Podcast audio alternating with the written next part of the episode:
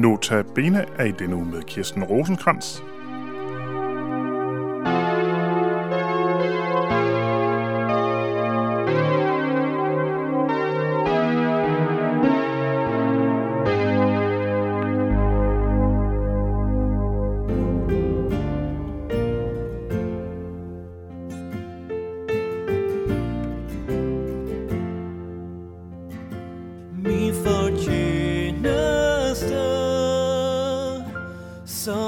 Som jeg satte på, den retfærdighed, jeg selv kunne nå, regner jeg du som taber under skud.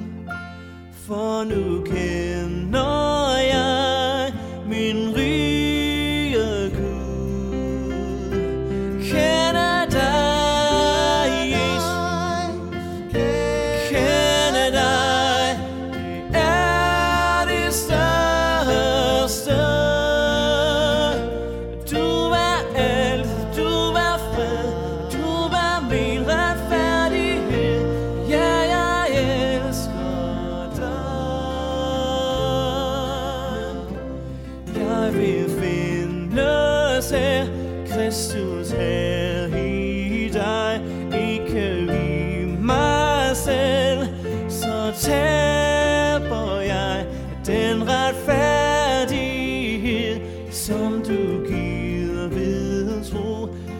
er den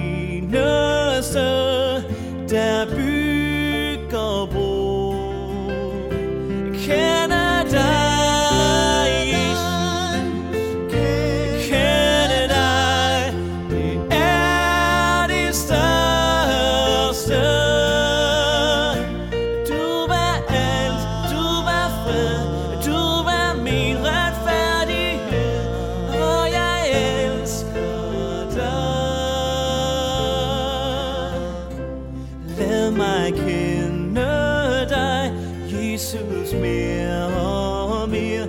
Kende kraften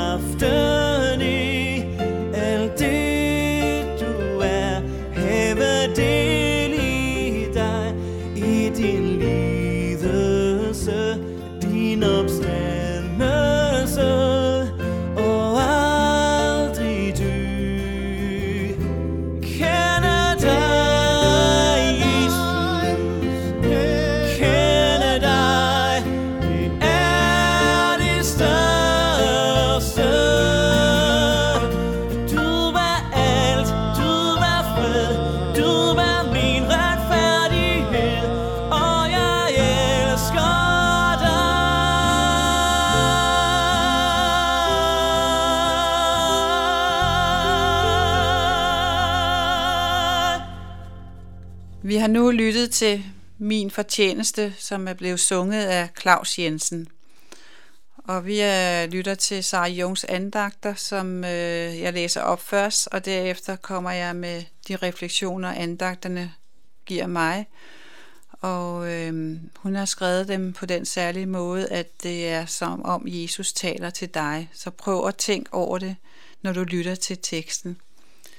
Jesus han siger, Demonstrer din tillid til mig ved at sidde i min nærhed. Sæt alt det til side, der venter på at blive gjort, og nægt at bekymre dig om noget som helst. Denne hellige tid sammen med mig styrker dig og forbereder dig på at møde, hvad dagen end bringer. Ved at vente sammen med mig, før du begynder dagens aktiviteter, proklamerer du mit levende nærværs virkelighed. Denne troshandling, at vente før arbejdet, lægges der mærke til i den åndelige verden, hvor din demonstration af tillid svækker mørkets magter og myndigheder. Den mest effektive måde at stå den onde imod på, er at komme nær til mig. Når du bliver nødt til at handle, vil jeg lede dig klart ved min ånd og mit ord. Verden er så kompleks og overstimulerende, at du nemt kan miste din retningssans. Og ved de endeløse, unødvendige aktiviteter øsler du din energi bort. Men når du bruger tid med mig, genopretter jeg din retningssans. Når du ser hen til mig for at få vejledning, sætter jeg dig i stand til at gøre mindre og opnå mere. I Lukas 12, vers 22-26 står der,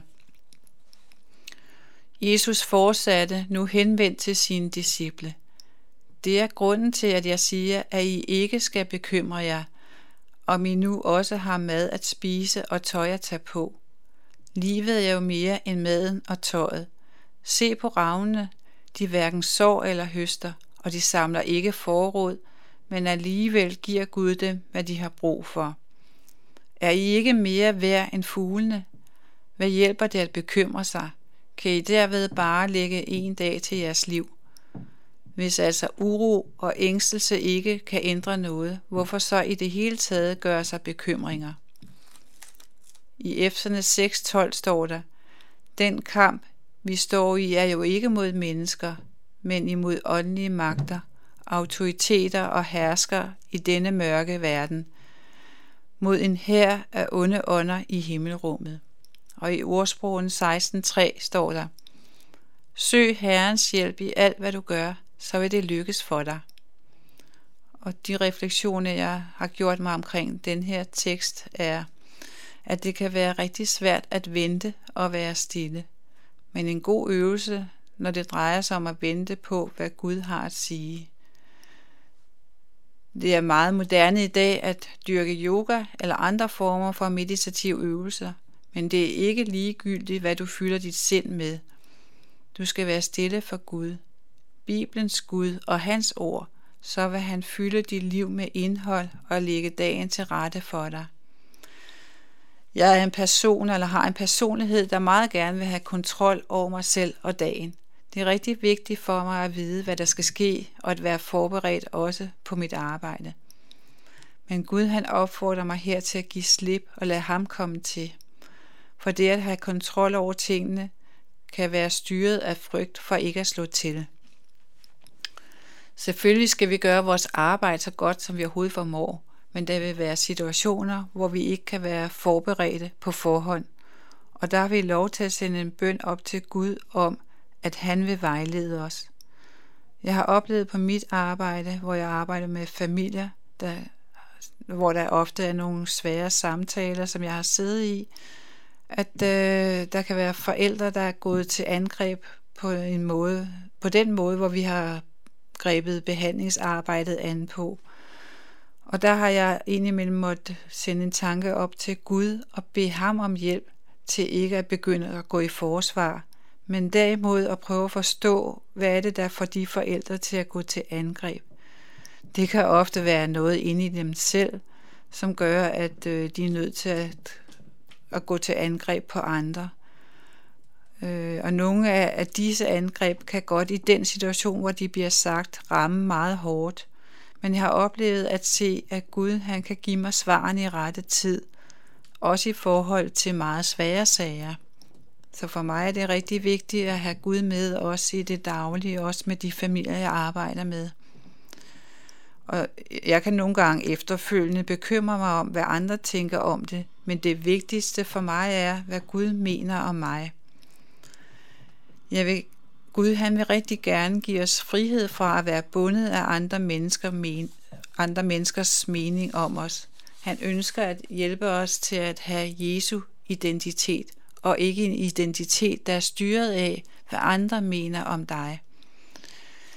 Det er vigtigt for mig at miste min egen selvkontrol. Ikke på den måde, hvor jeg er ligeglad med, hvad andre tænker og siger, men på en måde, hvor det er Jesus, der overtager kontrollen af mig.